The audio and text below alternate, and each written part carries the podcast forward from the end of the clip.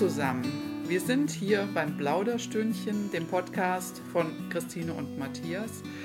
Wir wollen heute hier unser Projekt beenden, was wir jetzt ein Jahr lang Sonntag für Sonntag durchgezogen haben, die Wandelpunkte, und möchten euch von unseren Erfahrungen, die wir in diesem Jahr gemacht haben, berichten. Genau, wir haben ja ein Jahr lang jeden Sonntag ein Foto auf Instagram gestellt und aus unseren Erfahrungen berichtet, äh, wo wir in unserem Leben schon Wandel im ökologischen vor allem äh, Sinne erlebt haben und hatten von Anfang an gesagt, dass wir das auch am Ende nochmal mit einem Blogartikel abschließen wollen, weil wir ja eine minimale begleitende Website dazu gebaut haben. Aber wir haben uns jetzt entschieden, wir machen keinen Blogartikel, sondern wir machen das hier als Podcastgespräch weil wir da in diesem Jahr gute Erfahrungen mitgemacht haben. Genau, das Dialogische liegt uns, das ist äh, auch ein Teil von uns. Wir sind immer im Dialog und manche Sachen lassen sich einfach viel besser beleuchten, äh, wenn wir einfach erzählen, was uns wichtig war und äh, uns gemeinsam erinnern und nochmal schauen, ähm, welche Punkte für uns besonders wichtig geworden sind. Genau, also wir hatten überlegt jetzt bei der Vorbereitung für dieses Gespräch, wie sind wir eigentlich auf diese Idee gekommen, einen Instagram-Channel einzurichten und jeden Sonntag einen Wandelpunkt da reinzustellen. Genau, und ähm, da ist uns wieder eingefallen, bevor wir nach Hannover vor zweieinhalb Jahren gezogen sind, haben wir ja in Osnabrück gelebt. Und da ist mir irgendwann mal aufgegangen, dass ähm, in der beginnenden Klimadebatte wir doch schon eine ganze Menge in unserem Leben verändert haben und ähm, wir haben mal angefangen aufzuzählen, was das alles ist und das war so eine der Grundlagen. Es gab da also so einen Zettel mit Stichworten. Ja, und äh, 2018 hatten wir ja äh, neben unseren, äh, ja, wie soll ich sagen, privaten oder persönlichen Instagram-Accounts, die ja. wir ja jeweils äh, pflegen, auch in unseren beruflichen Zusammenhängen schon Erfahrungen mit Instagram gemacht. Also ich habe, glaube ich, schon 2017 angefangen, für den kirchlichen Dienst in der Arbeitswelt Hannover so einen Channel einzurichten. Und du hast ja, glaube ich, auch einen privaten einen, einen dienstlichen. genau, der, der ähm, private äh, Instagram-Account, der existiert schon eine ganze äh, Weile länger. Aber dann habe ich eben auch mit meiner Freiräume-Coaching- und Beratungsseite einen Channel eingerichtet. Und ähm, wir haben einfach beide entdeckt, dass es, äh, wir fotografieren beide gerne und es macht einfach Spaß, Bild und Text zusammenzubringen und ähm, haben gedacht, dann äh, könnte das möglicherweise eine gute Idee sein. So ganz genau können wir uns nicht mehr erinnern, nee. wer von uns eigentlich die Idee hatte, nee. das jetzt als Instagram-Channel äh, zu starten, dieses Projekt. Aber also wahrscheinlich war es eine Schnapsidee, ja. die irgendwie so an einem äh, Morgen hier äh, bei unseren Morgenrunden entstanden ist, wenn wir beim Kaffee so die Gott und die Welt durchdiskutieren und dann so nach dem Motto, ja, probieren wir es doch mal aus, wie weit wir damit kommen. Und ich weiß noch, dass ich dann gegoogelt hatte und äh, feststellte, dass es tatsächlich die, äh, die Internetadresse wandelpunkte.de noch nicht gab. Und dann habe ich ja. die registriert und dann so hat sich das ergeben und wir wussten am Anfang überhaupt nicht, wohin uns das führt. Ob wir wirklich 52 einzelne Punkte zusammenkriegen aber wir haben gesagt, wir fangen einfach mal an. Genau, und ich glaube, das ist auch ein Stück weit, was uns beide auszeichnet, dass wir spüren oder gut wahrnehmen können ähm, für Dinge, die relevant sind, die uns wichtig sind und wo wir merken, da ist wirklich Strom drauf. Das wollen wir, aber dann auch gleichzeitig ergebnisoffen loszugehen und zu sagen, natürlich gehen wir mit einem Plan rein und mit einer Absicht und mit einem Ziel, aber wir wollen auch entdecken, was es macht mit uns, was passiert und wie weit wir kommen ob sich daraus etwas entwickelt und wenn ja, was. Und genau darüber möchten wir heute mit euch sprechen. Jetzt haben wir natürlich auch nochmal geguckt und ihr könnt euch das natürlich auf dem Instagram-Channel Wandelpunkt auch nochmal angucken. Was waren denn so die ersten Stichworte, die wir aufgegriffen haben? Also wir haben natürlich begonnen, indem wir das Projekt vorgestellt haben, am 4. Januar 2019. Und dann ging es los und du hast den ersten echten Wandelpunkt gehabt. Ja, den ersten echten Wandelpunkt und da ging es um die Duschbrocken. Das war für mich eine richtig spannende Erfahrung. Das ist ein Projekt auf Startnext gewesen, was mit einem Crowdfunding gestartet hat und der Duschbrocken, Duschbrocken hatte die Idee, ähm, ökologisch ähm, eine, ein, auf der einen Seite etwas zum Duschen anzubieten, ein, ein Stück Seife oder mehrere Sorten von Seifen und gleichzeitig aber auch geeignet für die Haarwäsche Und das fand ich so spannend, ähm, wie die das beschrieben haben, dass äh, wir uns das damals bestellt haben, ausprobiert haben, für gut befunden haben und dachten, ähm, wir waren so begeistert davon ähm, weil es sozusagen Ökologie und gleichzeitig äh, einen tollen Duft und eine gute Pflege zusammengebracht hat, dass das ein guter Start sein könnte. Genau, wir haben das auch so gemacht, dass haben wir fast komplett durchgehalten, dass wir das immer abwechselnd geschrieben haben. Einen ja. Sonntag du, dann wieder ich. Den zweiten Wandelpunkt, den wir beschrieben haben, den hatte ich, glaube ich, spontan überlegt, weil ich an diesem Sonntag einen Gottesdiensteinsatz hier in der Region Hannover hatte und mir dazu ein Leihauto eben halt ausleihen musste, weil wir ja kein eigenes Auto mehr haben. Und da habe ich als äh, Wandelpunkt das Carsharing beschrieben und auch das Auto fotografiert. Und wie ging es dann weiter? Die nächsten beiden waren. Genau, da ging es dann um Handtaschen, aber wir, keine Sorge, wir zählen jetzt nicht sämtliche Wandelpunkte auf, sondern nur die Anfänge. Ähm, da ging es um die Handtasche, die ich auch bis heute benutze, ähm, die einen festen Korpus hat und wo man immer nur die Deckel wechseln kann, die man sich einzeln dazu kaufen kann. Bei einem Unternehmen, was äh, in Deutschland produziert und auch viel Wert auf Nachhaltigkeit legt. Und ähm, das war so mein zweiter Aspekt. Genau, ich hatte dann das papierlose Büro beschrieben, weil ich ja fast kein Papier mehr äh, verwende, also kaum was ausdrucke und auch handschriftlich nur ganz selten was auf Papier schreibe. Und so kamen wir ganz gut rein und das ging in der ersten Jahreshälfte auch ziemlich gut. Wir hatten so eine Liste angelegt mit möglichen Punkten, die reichte auch in etwa so bis zur Jahreshälfte und hatten genau. bewusst gesagt, dass wir etwa so in der Sommerzeit auch einige äh, Wandelpunkte beschreiben wollten zu der großen Veränderung, die wir 2017 erlebt haben, indem wir eben in ein gemeinschaftliches Wohnprojekt eingezogen sind, weil wir dachten, das gibt eventuell tatsächlich äh, genügend äh, Futter oder Substanz dafür, mehrere Wandelpunkte zu beschreiben. Das haben wir dann auch gemacht. Genau. Und bis dahin war unsere Intention, lauter Dinge zu beschreiben, die unser Leben leichter gemacht haben und bereichert haben. Und als wir dann gemerkt haben, dass es nicht so weit reicht äh, an Material, wie wir ursprünglich mal gedacht haben, ähm, war dann so die Frage, wie machen wir weiter? Und ähm, erzähl doch mal, Matthias, ähm, was haben wir uns dann überlegt? Ja, es ging so in zwei Richtungen. Ähm, das eine war nochmal zu gucken, also manchmal gibt es auch Sachen, wo das mit dem Wandel nicht klappt und wo es irgendwie, äh, wo Projekte einfach scheitern oder auch nicht weitergeführt werden können. Also ich habe dann, glaube ich, der erste, den ich gemacht habe, war über Ökofair hergestellte Jeans, wo ich mehrere äh, Firmen ausprobiert habe und mit der Qualität der Hosen überhaupt nicht einverstanden gewesen bin.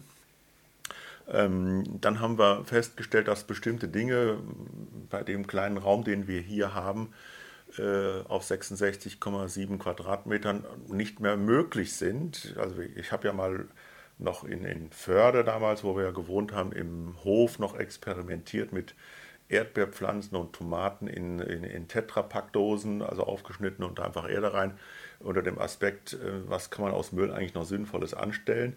Das sind alles Sachen, die mir durchaus auch Spaß gemacht haben, aber die einfach hier aufgrund des Platzmangels nicht mehr weitergeführt werden konnte. Also wir haben auch nochmal gefragt, was ist uns da aus, aufgrund unserer Entscheidung, die wir im Leben getroffen haben, dann irgendwann auch nicht mehr möglich gewesen. Ja, und so ein weiterer Aspekt, der uns dann kam, als wir gemerkt haben, wir haben nicht so wahnsinnig viel äh, eigenes Material mehr. Es gab immer wieder noch zwischendurch was, äh, dass wir gedacht haben, wir machen jetzt so ein bisschen eine, eine Richtungsänderung in Richtung Aufklärung und Bildung.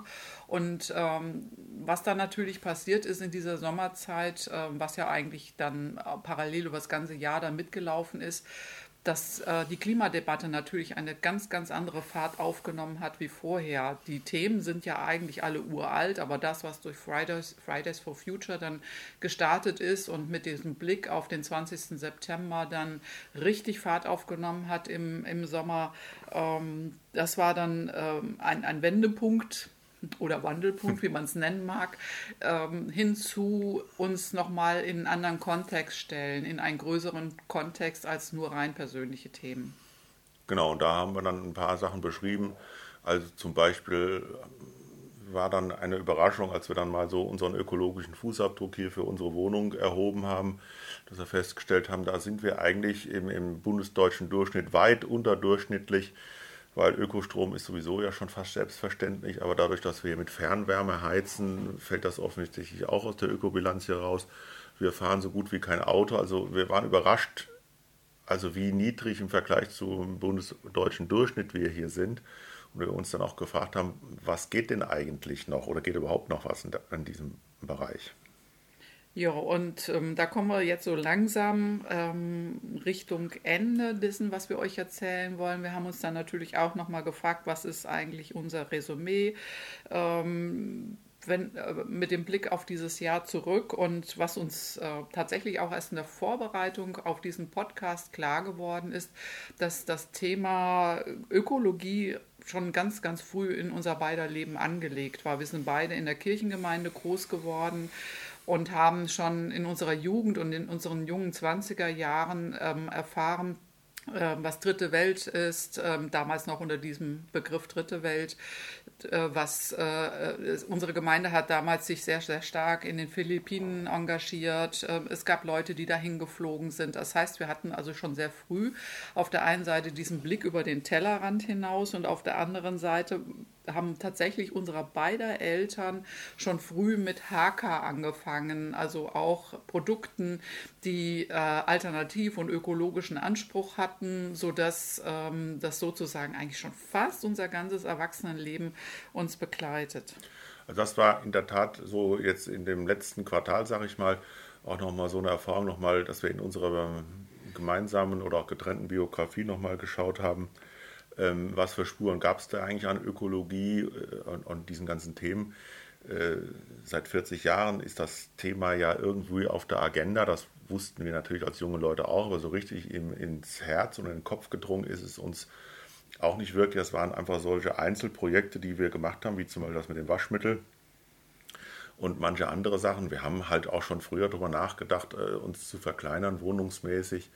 Aber zum Beispiel das Auto ernsthaft in Frage zu stellen, darauf wären wir nee. wieder rein äh, erstmal nicht gekommen mit nee, drei Kindern. Völlig unmöglich. Ähm, da haben natürlich dann die Umstände auch mitgespielt.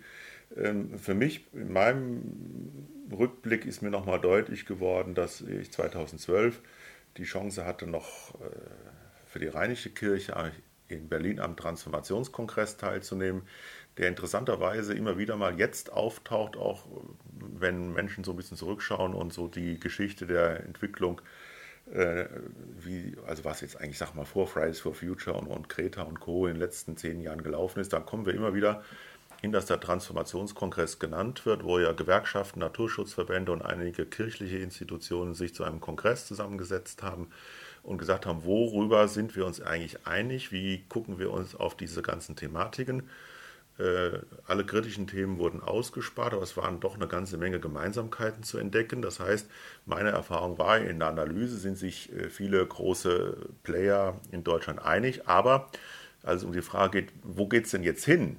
Da herrschte große Ratlosigkeit und äh, das war für mich eine eindrückliche Erfahrung, weil seitdem lässt mich diese Frage nicht mehr los, was können wir da eigentlich tun als Einzelne oder auch als als Gesellschaft oder als, als Kirche oder als Verbände. Ähm, das war für mich sicherlich so ein Wendepunkt, der ja. mir nochmal deutlicher ins, ins Gedächtnis gerufen wurde, als es vielleicht vor der Fall war. Ja. Und die erwähnten Fridays for Future sind ja letztendlich auch nur ein sehr, sehr deutliches Signal, dass wir nicht mehr so weitermachen können wie bisher. Es hat ja in diesem Jahr wirklich viele, viele Menschen auf die Thematik aufmerksam äh, gemacht. Und ich persönlich merke, dadurch, dass wir ein Jahr lang dieses Projekt durchgezogen haben, hinter all dem können wir nicht mehr zurück. Ähm, auf der einen Seite gibt es mir ein gutes Gefühl, erstmal so rein subjektiv für mich ganz persönlich zu sagen, ich tue mein Möglichstes. Gleichzeitig bleibt dieses Gefühl, es reicht bei weitem nicht, auch mit dem Blick auf die gesellschaftliche Verantwortung und die Frage, wo können wir noch mehr tun, damit noch mehr Menschen mitgenommen werden und es nicht nur als Begrenzung und Beschneidung von persönlicher Freiheit verstehen, sondern als auch Bereicherung, als Entlastung, als sich auf wieder das Wesentliche beschränken. Und alles, was wir tun, was wir verändert haben oder noch verändern werden, als Einzelne wie als Gesellschaft, das ist mir persönlich total wichtig, sollte immer mit dem Blick sein, was gewinnen wir dadurch auch an Beziehung, an Begegnung, an ähm, neuen Erfahrungen, die uns wieder als Gemeinschaft, als Menschen enger miteinander verbinden und ähm, wir wieder entdecken, dass Dinge letztendlich verzichtbar sind sondern es, ähm, der eigentliche Wert in wirklichen Begegnungen steckt und da rein zu investieren und uns als Menschen gemeinsam stark zu machen, um all dem, was uns bevorsteht, eben auch begegnen zu können. So, und jetzt kommen wir zu dem letzten Punkt unseres heutigen Podcast-Gespräches. Was gab es eigentlich an Resonanzen? Ja, das war spannend.